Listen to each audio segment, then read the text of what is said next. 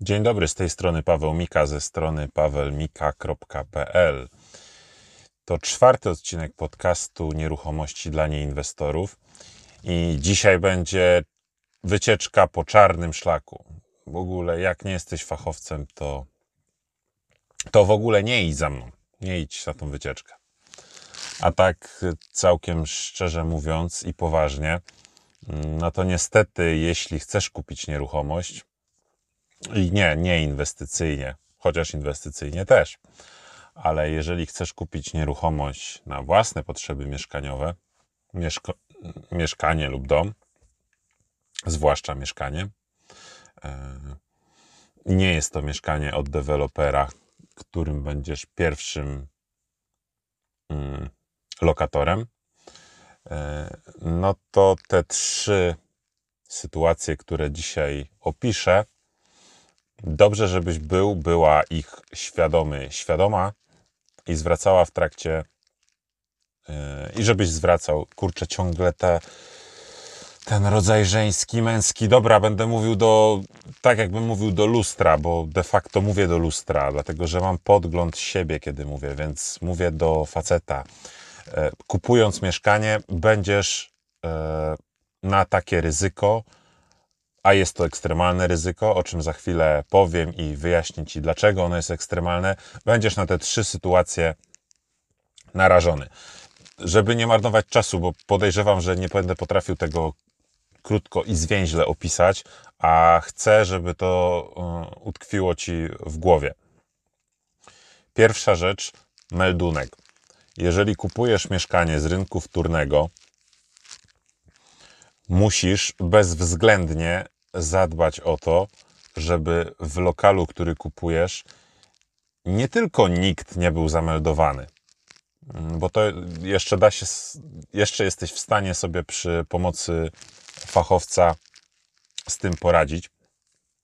Natomiast ważne jest, żeby oprócz tego, że nikt w lokalu, który kupujesz, nie był zameldowany, żeby nikt fizycznie tam nie przebywał, nawet jeśli nie jest zameldowany. I opowiem Ci teraz sytuację, która e, mnie podobna spotkała. I e, oczywiście poradziłem sobie z tym odpowiednio wcześniej. Natomiast gdybym kupował mieszkanie na własne potrzeby, nie miał wiedzy i nie korzystał e, z pomocy pośrednika, a może się tobie taka sytuacja zdarzyć, no to mogłoby być różnie w tej sytuacji do brzegu jednak. O, o, o, co chodzi z tym meldunkiem i o co chodzi z tym e, fizycznym przebywaniem w lokalu. Teraz wszyscy ci, którzy w jakikolwiek sposób zajmują się najmem, bardziej lub mniej profesjonalnie, bardziej lub mniej są tego zagrożenia świadomi i mają wiedzę i umiejętności, jak sobie z nim poradzić, a raczej e, zapobiec mu, dlatego że poradzić sobie e, jest z tym bardzo trudno. Otóż, e, kiedy kupowałem lata temu jedno z mieszkań na wynajem, historia była, no, można powiedzieć, skrypty i właściciel był rodem skrypty, no to na takie ryzyko, z takim ryzykiem zetknąłem się bezpośrednio. I o czym mówię?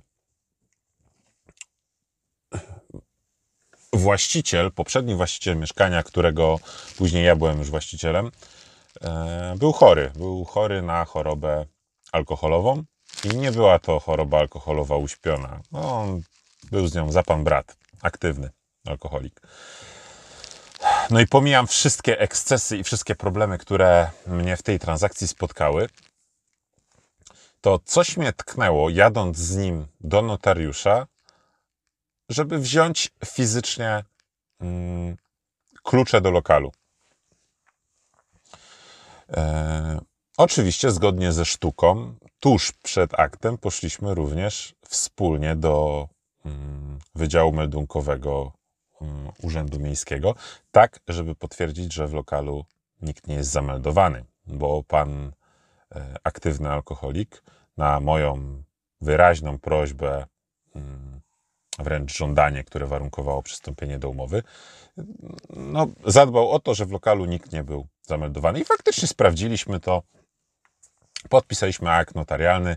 E, no i, e, no i jak możecie się domyślać, takiej sytuacji i z takim kontrahentem, pan, po, jak tylko transakcja doszła do skutku i mógł się spodziewać e, przelewu, po prostu przepadł. Nie wiem, czy poszedł w cuk, czy został porwany przez kosmitów, no czy nie wiem, znalazł Arkę Przymierza, po prostu przepadł. Przepadł z pola widzenia. I gdybyśmy sobie protokolarnie nie przekazali kluczy tuż przez, przed aktem, no to miałbym problem, żeby do takiego e, lokalu wejść, a to i tak była sytuacja e, lightowa, mówiąc kolokwialnie, bo jego w tym lokalu faktycznie fizycznie nie było. Ale była tam część jego rzeczy prywatnych, osobistych, które po prostu zostawił z własnej woli, ale tą, tym wyrazem tej jego woli był protokół zdawczy-odbiorczy, gdzie protokolarnie sobie to e, mieszkanie przekazaliśmy, spisując e, liczniki, przekazując sobie klucze i tak dalej. Teraz wyobraź sobie sytuację, w której kupujesz mieszkanie i przeczytałeś na Onecie, na WP czy na bankierze, że w lokalu nie powinien być nikt zameldowany i że na dowód tego powinieneś u notariusza zobaczyć zaświadczenie z urzędu meldunkowego, że nikt nie jest zameldowany i wyposażony w tak precyzyjną, fachową wiedzę popularnych portali, e, na pewniaka idziesz do notariusza. I jakież może być Twoje zdziwienie później, kiedy okaże się, że jednak w lokalu jest ktoś zameldowany. Być może właściciel e, lub jeden z właścicieli lub ktokolwiek z jego ich krewnych i dałeś się po prostu nabrać, a za chwilę dasz się naciągnąć na, mm, na kolejne koszty, nieprzewidziane koszty. Dlatego, że jeżeli e, zawierzyłeś zaświadczeniu, które dość łatwo e, w wydziale meldunkowym za 17 zł otrzymać, że nikt nie jest zameldowany, tuż po otrzymaniu takiego zaświadczenia, przedsiębiorczy sprzedający może tam zameldować siebie lub kogokolwiek z członków swojej rodziny i co więcej, może ich tam do tego lokalu mieszkalnego fizycznie wprowadzić, czyli mówiąc, nie wiem czy fachowo, być może któryś z prawników e, mnie poprawi, ale komornicy używają takiego bardzo ładnego sformułowania jak wprowadzenie w posiadanie. Więc były właściciel, niedoszły były właściciel i posiadacz mm, nieruchomości, którą kupujesz, może wprowadzić ponownie siebie lub kogoś ze swoich bliskich lub dalszych, znajomych lub rodziny, w posiadanie swojego lokalu. I jeżeli to zrobi, mm, a ty nie będziesz e, miał dość wiedzy, umiejętności, żeby temu zapobiec, no to masz problem, którego legalnie e, przy braku woli współpracy drugiej strony praktycznie nie jesteś w stanie w Polsce rozwiązać. I ci, którzy się zajmują najmem i niekoniecznie musieli mieć do czynienia z kimś, kto przebywa nielegalnie w lokalu, nie podnosząc jego kosztów, na dodatek e, e, go niszczy, nie jest tam ani zameldowany, ani nie ma tytułu prawnego do tej nieruchomości, a jednak przebywa tam.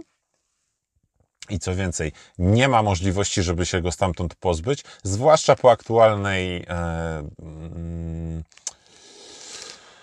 jejku aktualizacji mm, przepisów dotyczących prawa o lokatorach i chyba mm, przepisów e, rządzących pracą komorników. Nie ma po prostu już możliwości e, eksmisji w tej chwili. A nawet jeśli była jeszcze przed nowelizacją, to ona była mocno teoretyczna. Oczywiście dało się to zrobić, ale to no zastanów się, to może trwać 3 lub nawet więcej lat, realnie. Więc to jest pierwsza mina, pierwsza, nie mówię, że najbardziej, no tak, chyba zresztą, chyba, chyba jednak najbardziej e, taka newralgiczny punkt, na który możesz się natknąć i co więcej, on jest statystycznie istotny, bo takie sytuacje się zdarzają. I nie mówię teraz o, o, o tych sytuacjach, że to koniecznie musi być oszust, tylko splot e, pewnych nie do końca wyjaśnionych kwestii między stronami na etapie przygotowania transakcji, mm, nieprecyzyjne wyrażanie swojej e, woli, swoich zamiarów, swoich chęci, nie do końca rozumienie przedmiotu transakcji, jego konsekwencji itd., tak itd., tak może sprawić, że druga strona transakcji lub część osób, które e, są po drugiej stronie transakcji, mogą niezłośliwie nawet tak dalece utrudnić ci życie, że zbrzydnie ci w ogóle cała ta nieruchomość i w ogóle posiadanie własnego mieszkania i zamieszkasz w kartonie. Powtarzam. Koniecznie przed pójściem do notariusza odwiedź wydział mm, lokalowy Urzędu Miejskiego w swojej miejscowości, której zamierzasz mieszkać, kupić nieruchomość i nie musisz nawet wyciągać tego zaświadczenia. Możesz, ale nie musisz. Niedoświadczeni pośrednicy będą jakby zapewniać ci o bezpieczeństwie transakcji, no bo przecież masz masz to zaświadczenie. Natomiast pośrednik doświadczony, który troszkę już w swoim życiu transakcji e, zrobił, to powie ci, że machnij na to ręką, tylko po prostu idźcie ze sprzedającym lub sprzedającymi tuż przed aktem notarialnym, bądźcie z nimi fizycznie przez te 20 minut przed aktem notarialnym i po prostu sprawdźcie, potwierdźcie to osobiście, że w lokalu nikt nie jest e, zameldowany. A jeszcze lepszą praktyką, moim zdaniem, jest robienie protokołu zdawczo-odbiorczego jeszcze przed aktem. Oczywiście z zastrzeżeniem, że wydanie kluczy jest po podpisaniu aktu notarialnego. Natomiast dobrze jest pójść e, wcześniej do takiego lokalu, oczywiście pod pretekstem spisania mm, liczników, kapilarów e, i, i, i, tak dalej, i tak dalej. Oczywiście tak faktycznie też jest. To, to przy okazji będziecie to już mieli zrobione. Natomiast będzie to pretekst, żeby do tego lokalu wejść i zobaczyć, co się tam dzieje. Druga sprawa e, to nie wiem, jak to nazwać, ale zagrożenie wynika z rękojmi mm, ksiąg wieczystych, a właściwie z niewłaściwego ich, mm, z, niewłaś, z niewłaściwej obsługi tego mechanizmu przez notariuszy. Otóż Ustawa o, o notariacie się też nie tak dawno temu zmieniła, bo kiedyś było tak, że trzy dni robocze, zdaje się, notariusze mieli na odnotowanie sprzedaży danego lokalu w sądzie wieczystoksięgowym. Po zmianie przepisów mają czas e, do końca dnia. Natomiast dobrą praktyką i jeżeli znowu, jeżeli macie niedoświadczonego pośrednika, to powie wam tak, notariusz do końca dnia zgłasza was jako kupujących, wykreśla sprzedających, robi tą zmiankę w księdze wieczystej. Fajnie, tylko że jeszcze lepiej, jeśli notariusz zrobi to w trakcie trwania aktu lub tuż po nim. Wtedy ten przedział czasowy i ryzyko po waszej stronie jest minimalizowane czasem, który działa w tym wypadku na waszą korzyść, a w innym przypadku działałby na waszą niekorzyść. Inna sprawa jest taka, czy notariusz mm, pobiera wypis z systemu ksiąg wieczystych tuż przed Twoją transakcją. Z racji tego, że jest rękojmia e, wpisów w księdze, czyli zakłada się, że to, co jest ujawnione księdze wieczystej, to taki jest stan faktyczny. Aczkolwiek różnie z tym bywa. To jest, e, to jest temat na zupełnie inne, długie nagranie. Natomiast jeżeli masz dobrego pośrednika, który współpracuje z dobrym, rzetelnym notariuszem, to po pierwsze, notariusz tuż przed Twoim aktem notarialnym, kiedy kupujesz nieruchomość, sprawdzi, czyli po prostu pobierze odpis księgi wieczystej na te kilka minut przed mm, aktem notarialnym, którym nabędziesz nieruchomość i po prostu sprawdzi, czy nie ma w księdze w drugim dziale lub w którymkolwiek innym wzmianek na temat e, na temat zmiany właściciela, jakichkolwiek e, służebności e, lub hipotek w dziale czwartym Księgi Wieczystej. I jeszcze zabezpieczy Was dodatkowo przed kłopotami już po zakończeniu z sukcesem Twojej transakcji, rejestrując natychmiast po dokonaniu czynności, czyli kiedy przybije Twój akt notarialny, że już jesteś właścicielem, to natychmiast odnotuje wzmiankę w dziale drugim Księgi Wieczystej tego lokalu, który kupujesz, że coś się w tej księdze dzieje.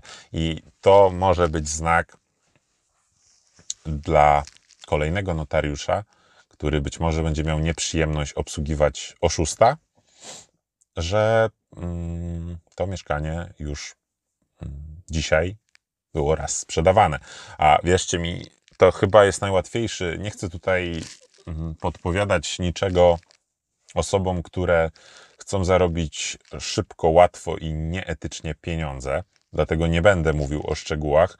Natomiast przy znając system, znając system, tu mam na, na myśli system prawny, ekonomiczny obrotu nieruchomościami w Polsce, a Polska, mm, jak zresztą większość państw na świecie, e, ma w obrębie prawa dotyczącego nieruchomości liczne luki, które osoba nieuczciwa jest w stanie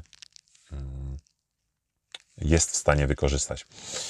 E, dość powiedzieć, że mając tą wiedzę, o której mówię, możesz, czy mógłbyś, będąc złym człowiekiem, sprzedać jedną nieruchomość kilka lub nawet kilkanaście razy w ciągu jednego dnia. Zapewniam cię, że nie chciałbyś być jednym z tych kilku lub kilkunastu kupujących, którzy którym się wydaje, że, że kupili nieruchomość. Trzecia rzecz, trzecie ryzyko i jednocześnie może troszkę mniej ekstremalna od tych dwóch poprzednich, bo te dwie pierwsze sytuacje, które opisałem, są jak, po pierwsze jak najbardziej realne, po drugie są w stanie zaprzepaścić no, całą transakcję. No, to, to koszty tego mogą iść w dziesiątki, w setki tysięcy złotych. E, a czasami po prostu stracisz wszystkie pieniądze. Trzecia to tak troszkę na rozluźnienie jest mniej hardkorowa, natomiast też e, ryzykujesz tutaj swoim czasem i pieniędzmi, w konsekwencji jeszcze większą ilością e, pieniędzy. Dobry pośrednik, z którym kupujesz nieruchomość, współpracuje też z dobrym doradcą finansowym. I teraz, co znaczy dobry doradca finansowy? Otóż dobry doradca finansowy, po pierwsze, wie, co się da, a czego się nie da. Po drugie, wie, jak to sprawdzić. I po trzecie, nie będzie cisnął za wszelką cenę na, mm, na sprzedaż. Dlatego, że wie, że robienie tego na wszelką cenę narazi cię na szereg nieprzyjemności, sporą odpowiedzialność i koszty. Co może pójść nie tak? Otóż kupując nieruchomość z rynku wtórnego, podkreślam, nie od dewelopera, podpisujecie coś takiego jak umowa przedwstępna. I umowa przedwstępna wiąże się najczęściej z zadatkiem, a czasami z zaliczką. Jaka jest różnica? Mm, zaliczkę, e, jeżeli dacie komuś zaliczkę, to w momencie niedojścia transakcji do skutku, niedoszły sprzedający wam tą zaliczkę zwróci, a przynajmniej taki ma obowiązek. Dlatego jest to rzadziej stosowany, mechanizm na rynku nieruchomości.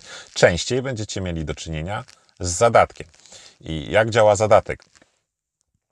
Zadatek to nic innego jak forma zabezpieczenia stron. Otóż, jeżeli płacisz sprzedającemu zadatek, no i z jakiegoś powodu nie przystąpisz do umowy przyrzeczonej, czyli do aktu notarialnego, żeby sfinalizować ten zakup, no to twój zadatek przepada na rzecz sprzedającego.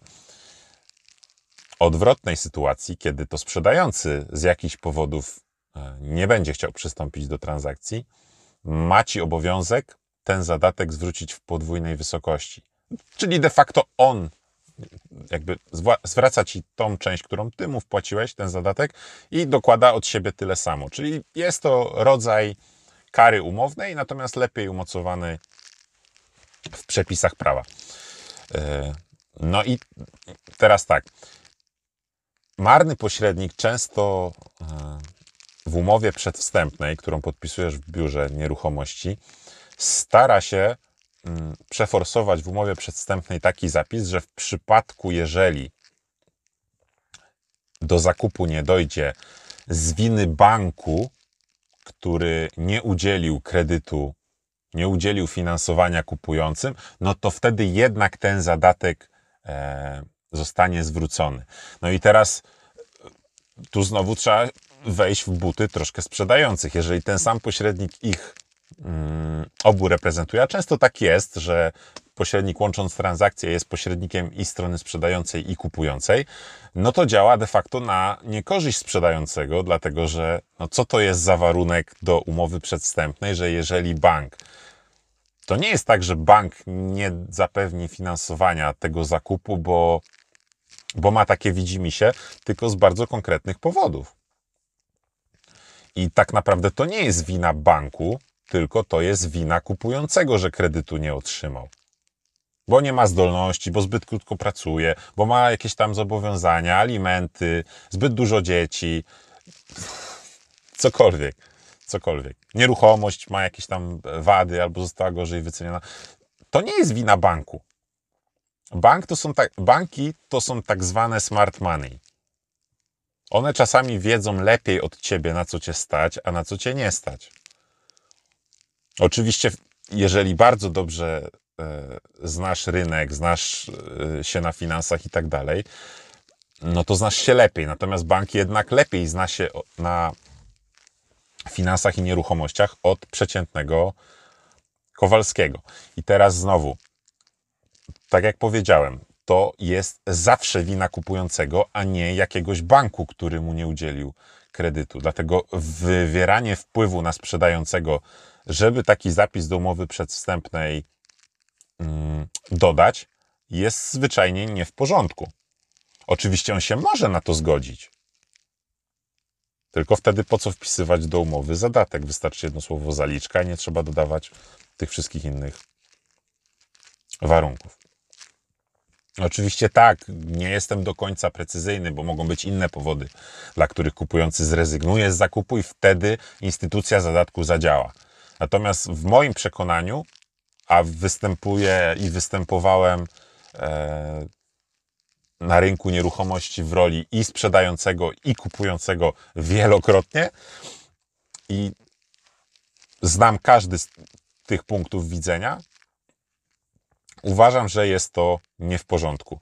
A dlaczego takie rozwiązanie forsują pośrednicy? Dlatego, że mają słabych pośredników kredytowych, z którymi współpracują. Dlatego oczywiście pośrednik e, kredytowy nie jest alfą i omegą, to po pierwsze. E, po drugie, może się pomylić. Po trzecie, nie od niego tak naprawdę to zależy. Oczywiście jakość jego pracy wpływa na jakość też decyzji, tempo i, i tak dalej. Natomiast no, nie jest osobą decyzyjną, bo to ostatecznie bank podejmuje decyzję o udzieleniu finansowania lub o e, odmowie przyznania kredytu. Natomiast tutaj ten, mm, tym krytycznym punktem i trzecią ekstremalną sytuacją na rynku nieruchomości, na rynku wtórnym, jest współpraca pośrednika nieruchomości i pośrednika kredytowego. Jeżeli to są ludzie doświadczeni i postępujący etycznie, to w zasadzie nie masz się o co martwić i ryzyko, że coś pójdzie bardzo nie tak, czyli że bank w ogóle odmówi finansowania, jest niskie. Naprawdę nie masz się czego obawiać. A jeżeli nie przystępujesz do transakcji kupna nieruchomości goły i wesoły, czyli kupujesz mieszkanie za 400 tysięcy, no ale masz dychę w kieszeni,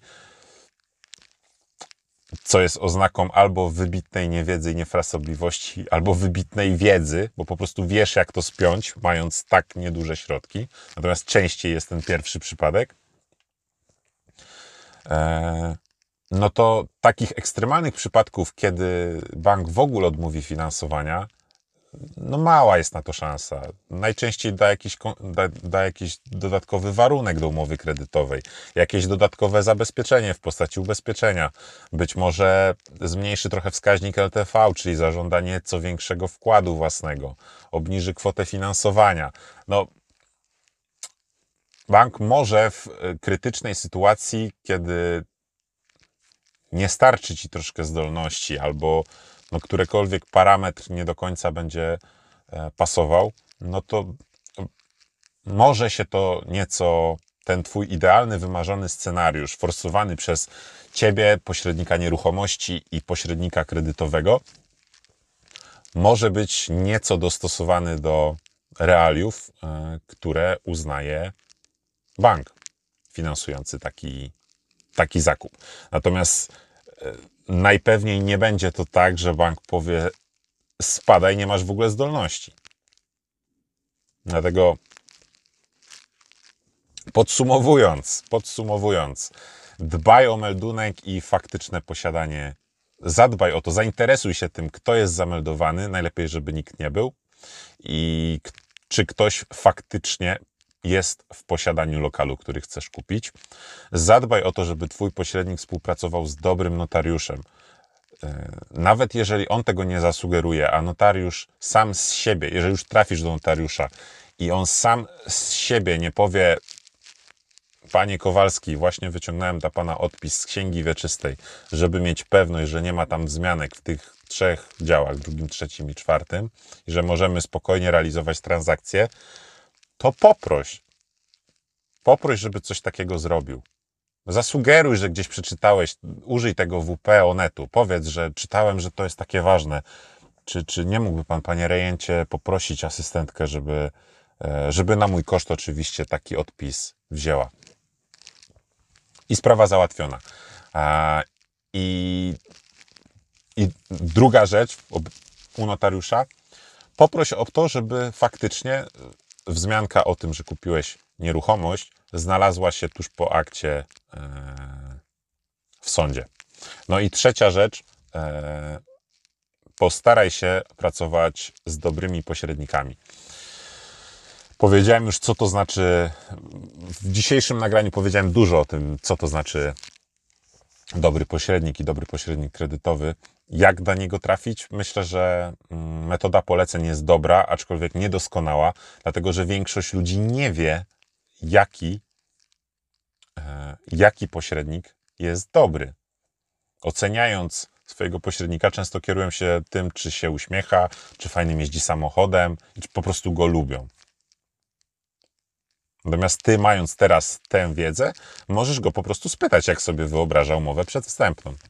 Jeżeli finansujesz zakup kredytem, spytaj go, e, jak zamierza cię zabezpieczyć przed tymi trzema elementami.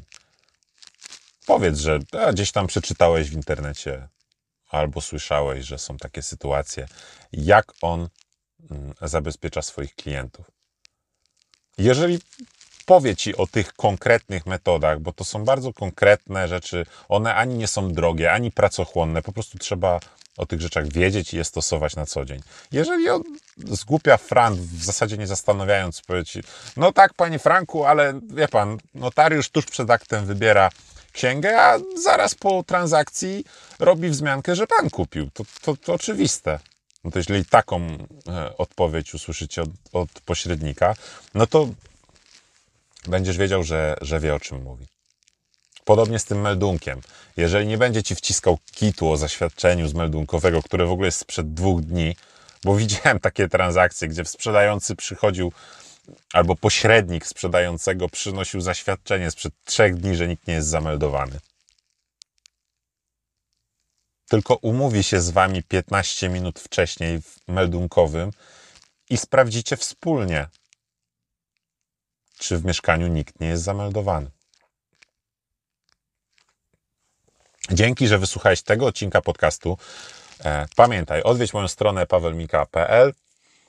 No i co? I do usłyszenia w kolejnym odcinku podcastu. Dzięki, cześć.